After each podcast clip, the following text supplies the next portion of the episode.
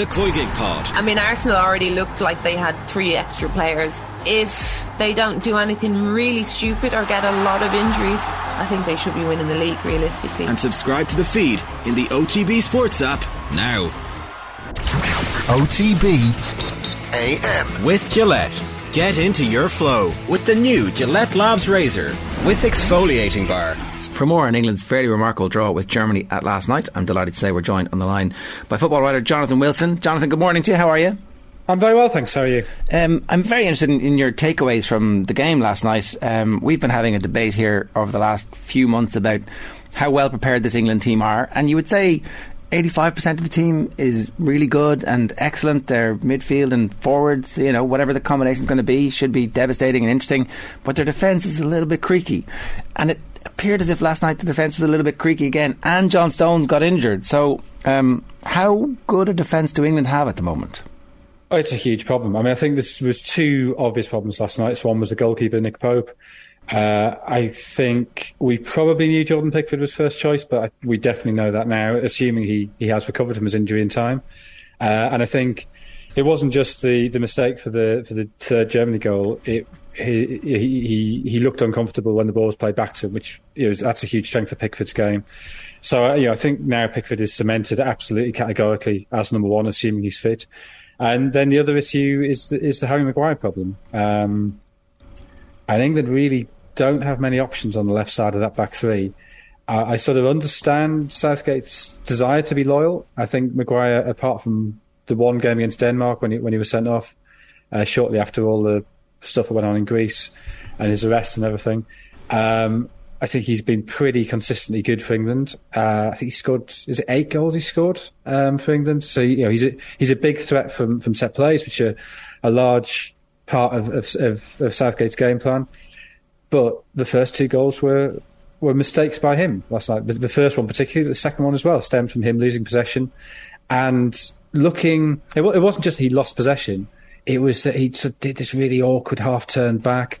And the problem is, you can't see where he's going to play himself into form in, in the next six weeks because he's probably not going to play for Manchester United. So that's a, huge issue because there's there's absolutely no experience to play in that left sided role in, in the back three. I guess the two options are Tomori, who wasn't even included in the matchday squad for last night, and Marc Guéhi, who, but neither of them have been used in these two games. So it, it looks like Maguire will bust, but yeah, that, that that is a big concern. There's also no prospect of him changing style and maybe only having two centre backs, is there? Oh, well, I, I, think I think that's pretty set, and I, I, think it's exactly the same as what he did at the Euros, which is if if England expect to dominate possession, so that opening game uh, you know, the second day of the World Cup when they play Iran. Yeah, having seen how Iran have played in qualifying, having seen how Carlos Queiroz teams normally play, I'd be amazed if England didn't have 65% possession minimum in that game. I'm pretty sure they'll play a 4-3-3 in that game. But as at the Euros, when they come up against teams where it's more of a battle in midfield, uh, so the Euros, the games against Germany and Italy, and then these Nations League games, the, the, two games we just had against Italy and Germany, it'll be a back three. I think that makes complete sense. Um, that, that if you're if you're not confident in dominating the ball, we'll put in another centre back and make sure you've got the holding player protecting them. Is there no world in which actually they could try and be the aggressor in that situation and have an extra body in, in midfield and put the midfielder in instead of the defender in? I just don't think they've they've done that. I don't think it. I don't think Southgate's comfortable about that. I mean, he said before the Italy game last week that in the summer, in those games in June, which which were disastrous, really, you know, the, the two defeats to, to Hungary, uh, when they did play with a back four, he said that he he compromised on his principles and he wouldn't do that again. And I think every time Southgate has tried to open up, so it actually happened in uh, the qualifiers against Hungary as well, um, which is probably the worst performance until these last six games. Um, worst performance under Southgate was when he tried to play a four-three-three with with two um, mobile players uh, on either side of a three in midfield. Uh, and I, I, think he just feels that, and I actually I agree with him, at international level, um, and level maybe is the wrong word there, in the international sphere, uh, when you don't have time with the players as you'd have at club level to, to drill incredibly sophisticated pressing uh, structures and, and, to drill incredibly complex attacking moves, you know, when it comes back to a much more basic game, I, I think if you open up, then then, then you you you leave yourself open to the possibility of making a mistake or to, to one bit of brilliance from, from your opposition opening you up. And every time Southgate has tried to do that and he's sort of given in to this clamour of, oh, we got this great generation of young attacking players, give them a head. Every time he's done that, it's gone really badly wrong. And I think he feels that it was his, um, him bending to, to that sort of clamour in, in the press and the fan base that, that led to the disaster of the summer.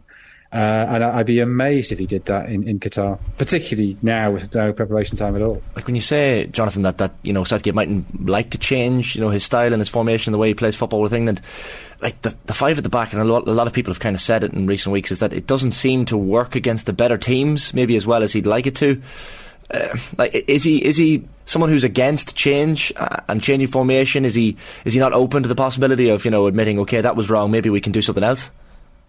Well, I think he has changed. I mean, if you if you look through the the um, the six years he's been in charge, he's played with the back three times, played with the back four times, and he's now come up with this this idea over the last sort of eighteen months or so that a back three against better teams, a, a back four when, when England expect to dominate the ball, and I, I, I think broadly speaking that that has has worked. I mean, there's individual things you can criticise Southgate for. I think particularly uh, the, the Croatia semi-final, it was obvious England getting stretched in midfield, and he was very slow to react to that. I think you can say in the final of the Euros against Italy, he was he was slow to respond when the game began to tip against England. But the, the broader strategic things, I think he's generally got right. And I, I, I, I know there's this sort of idea that oh, this is a this is a great group of players that you know we can't waste them. They're not that great a group of players. They're a good group of players, but yeah, that front three, for instance, is it is it any better than, than Brazil's or, or Argentina's or, or, Germany's or France's? No, it's it's it's probably not quite as good as as them. Um, so to get to a semi final and get to a final, we, we sort of I don't know we seem to have stopped giving him credit for that, even though he's he's achieved in, you know in six years what England achieved in, in the previous 66. You know, England only ever won 14 knockout games at major tournaments, and Southgate's won five of them. So I, I, I think yeah, look, he's not perfect. There's things you can question, but broadly speaking, his, his long term strategic planning has, has worked. What do you do about Maguire? Like, do you try and find some other left sided? Like, is there is there a world in which one of the left backs actually takes that role? How, how do you fix that? Because it, it does seem as if at this particular moment and for this season, maybe Harry Maguire is not going to be the player that he once was. Yeah, I mean, I'm, I'm surprised that he didn't give either Tomori or Guéhi a, a, go there last night. I mean, we're already relegated from Nations League. Yeah, if it, if it, you know, the result didn't matter. What, what mattered was was wasn't even the performance. It was working out the, the answers to a couple of specific questions leading to the World Cup. And nine of the starters were, were the same. He played against Italy, so I think we can say safely this is his basic setup for games against better teams at the World Cup. So the fact that he wasn't even considering alternatives puzzles me slightly. Um, I guess he's hoping that, that, that Maguire plays a bit more. Um, he'll have some uh, Europa League games, I guess, um, and, and, that he will play himself into a bit of form. Because the other problem is, it's not even like a normal World Cup where you know you'd have. Uh, I, th- I, think the last World Cup there were 16 days between the Champions League final and the start of the World Cup. Previous tournaments has been 19, 20, 23 days, and, and also you know, you've had uh, all but two teams have finished their season long before the Champions League final. It, it's seven days this time. So there's no time then to, to, to, try and put it right, but with you know training games. So I think that is the, the real the real obvious concern. He appears to be to be going to be loyal, but I mean, I guess that might change over the next month depending how much he plays and depending how he plays if he does play. I don't want to. I don't want to double down on, on Harry Maguire, Jonathan. But I mean, you say there, like you know, he might get some game time in the Europa League. I, I almost feel it's at the stage now where where he shouldn't be getting game time in the Europa League even for United. And like I think Ten Hag potentially would be crazy to put him into a team in the way he's playing. And, and look, maybe he's just going through a phase at the moment where he's in a really bad place with his football. He, he can't get anything right. Like. How, how, does this end for, for Harry Maguire in terms of the World Cup squad? Like, there, there's no way he's going to be left out. You'd imagine. Uh, a lot of people point to his experience within the squad and how good he is in the dressing room, but surely that can only get, only get you so far. Yeah, I mean he'll, he'll clearly be in the squad. It's whether he's in the eleven. And of course, the other problem with Manchester United is that, that they they play a back four, um, and that's not going to change. And I think where Maguire's been at his, be- at his best has been on the left of a back three where he's got a dominant centre back playing inside him, directing him. So I, I, was sort of hoping these last two games with Eric Dier, and you know Eric Dier uh, talks constantly that that, that would, would be enough to sort of at least get him to a base level of, of competence. But yeah, it really hasn't. And, and I mean, I, he, he goes either Guéhi or Tomori goes. Uh, I mean, the other problem is the player who has played in that role um, is Tyrone Mings, but he's desperately out of form at the minute. Maybe some suggestions he's slightly coming back the last two or three games for Villa. Um, but he, you know, he's not a player who you can say is absolutely hammering down the door, saying, "Yeah, pick me again, I'm back." So, so yeah, that I think I think that issue is, is the biggest issue. I think there's also issues with the forward line, which I know this England scored three times last night, but it was after substitutions were made. And Raheem Sterling last night had another one of those games where movement looks great. Every time he can do something without thinking about it, it looks great. As soon as there's time to think, everything gets slowed down. I think that was the big difference between the final 20 minutes last night and, well, the first 70, and, and even more so the Italy game. Uh, and it, it, it's not it's not an entirely fair comparison because Germany push higher, so there's more space for England to, to attack into. And I think that's going to be the maybe the issue that stops Germany going as far as they, they could do at the World Cup. That obsession with playing the high line. But they, they look much better when when Saka had come on uh, and his direct running. And I you know England have to play a runner alongside Harry Kane because they need somebody who goes beyond him. And you'd sort of looked at the squad before that and thought, well, Sterling's the only one who can do that. Maybe Marcus Rashford, but his form and, and you know, injury situation obviously isn't great. Um, so the front three, if it is Kane, a runner, and a schemer, well, it's Foden on Mount, and, and fine, Foden was okay. They looked better when Mount came on, but, you know, that, that's a 50-50 call. Although Mount hasn't played particularly well so far this season. And then the runner, and it's always been Sterling, and Sterling is probably England's best player, certainly best attacking player at the Euros. But they looked a lot better with Saka last night, and, and, and that may be uh, something to, to look at before that first game against Iran. At least there's a, a significant difference in, in terms of um, you're, you're going to be able to bring those players on, and you've loads of subs now, so you can start with Foden and bring Mount on. You can start with Mount and bring Foden on, and you would expect whoever isn't starting to be able to watch what's gone on for the first 70 minutes and influence the game like they did last night. With the defensive issue, just to, to labour the point, like on the right side, they're happy to play a fullback converted into the third of those three defenders. Is there no world in which one of the left backs could actually play as the left sided centre back? Well, I, yes, they could. Uh, I don't think they'd want to do that with Kyle Walker playing on the right as well. I think to play two fullbacks in those positions leaves you a bit short of height. So yeah, if, if Stones is fit and playing well, that is an option. But left back's actually a bit of a problem. Uh, I mean, Luke Shaw, I didn't think he'd make the squad to be honest. And he played last night and he played really, really well. So uh, his lack of game time at Manchester United doesn't seem to be an issue. And he, he probably now, given Chilwell's not playing often, will be the first choice left back. I mean, Reece James certainly can play on the right of, of, of the back three because um, he does have that, that, that, that height and that, that he is a bit more physically imposing than Walker. Uh, he you know, he can play on the left. Could he play on the left of the three? Maybe, but I'd like to have seen that, that, that tried out first. Before you go to the World Cup and do it, yeah. Yeah, I mean, imagine doing that. If you had Walker and James as the two flanking um, uh, centre backs. It's pretty fast. It's really, really quick, so you can maybe risk playing a bit higher. And then you get Kieran Trippier in the side, and Kieran Trippier was the best taker of a dead ball. And the dead balls, I mean, particularly in Italy, were terrible. And and set plays are a big part of, of Southgate's attacking plans. So, yeah, maybe that is an option. And, and Southgate seems quite quite open to the idea of playing right footers on the left. I mean, he's done it with Trippier playing at left wing back. Um, so yeah, that, that that is a possibility, but it's it's significantly less ideal than Maguire in form and playing well. Yeah, and it's it's very late in the day to be trying that stuff. I, I want to bring in one comment from one of our, our uh, regular listeners. Should England not be dominating possession against most teams with the players they have? Foden, Bellingham, Kane, Grealish, Rice, Sterling, etc. They're hardly plucky underdogs. Why do they accept that they won't have the majority of the ball, even against the very good teams who are used to keeping the ball? I don't. I don't think it's necessarily accepting that they they won't have a majority of the ball. I think it's saying that in certain games it's more of a challenge. So yeah, Germany, Italy, yeah, they are very, very good sides. to go into a game against Germany and say, oh, well, we're going to dominate possession here. I mean, that, that even by England standards, that would be monstrously arrogant. So I, I, think it's just looking at the nature of the opposition. And I think in international football, that's a pretty sensible thing to do because Um, W- so, sorry, just to, to can I? Uh, c- is there a point where they think they might break even without being arrogant about it? Is there an aspiration to break even, or is there like actually what we'll do is our style of play is going to be to go back to our debate about counter-attacking, essentially counter-attacking. You're going to have the ball. We're going to try and hit no, you no, on the that's, break. that's, that's not that's not what I'm saying. I'm saying where I think it's going to be contested. So I'd say anything where possession is going to be between 45 and 55 percent, or 40 and 55 percent, they play the back three.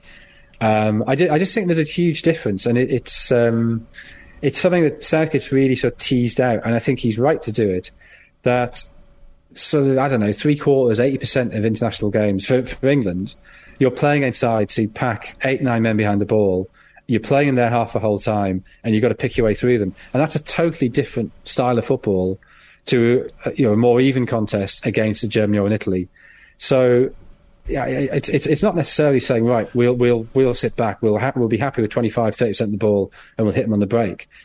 It's saying, yeah, and, and, and yeah, if England want to play like that, I don't don't have a problem with that. They've got a lot of pace in forward areas. Kane is really good at dropping deep, playing on the turn, hitting those passes to you know at, at uh, club level to, to to Son particularly breaking beyond him. If England can work out a way of doing that at, at international level, brilliant. I, I don't think there's any sort of humiliation in doing that. But I, I, that's not necessarily what I'm saying. I'm saying that games where they think that this is going to be a battle, we, we've we, we've got we've got a scrap for possession in midfield. I think that's when they, they bring in the extra centre back, and, and that seems to me a you know a policy that's that's yeah it's got them to a World Cup semi final and uh, the final of the Euros. It's got them to within a penalty of winning the Euros. So- yeah, fair enough. Like Jonathan, with the squad being named now in a few weeks, obviously this conversation's going going to heat up. But uh, like reading a few of the opinion pieces in the papers this morning, and Trent Alexander-Arnold was a name that, that came up quite often.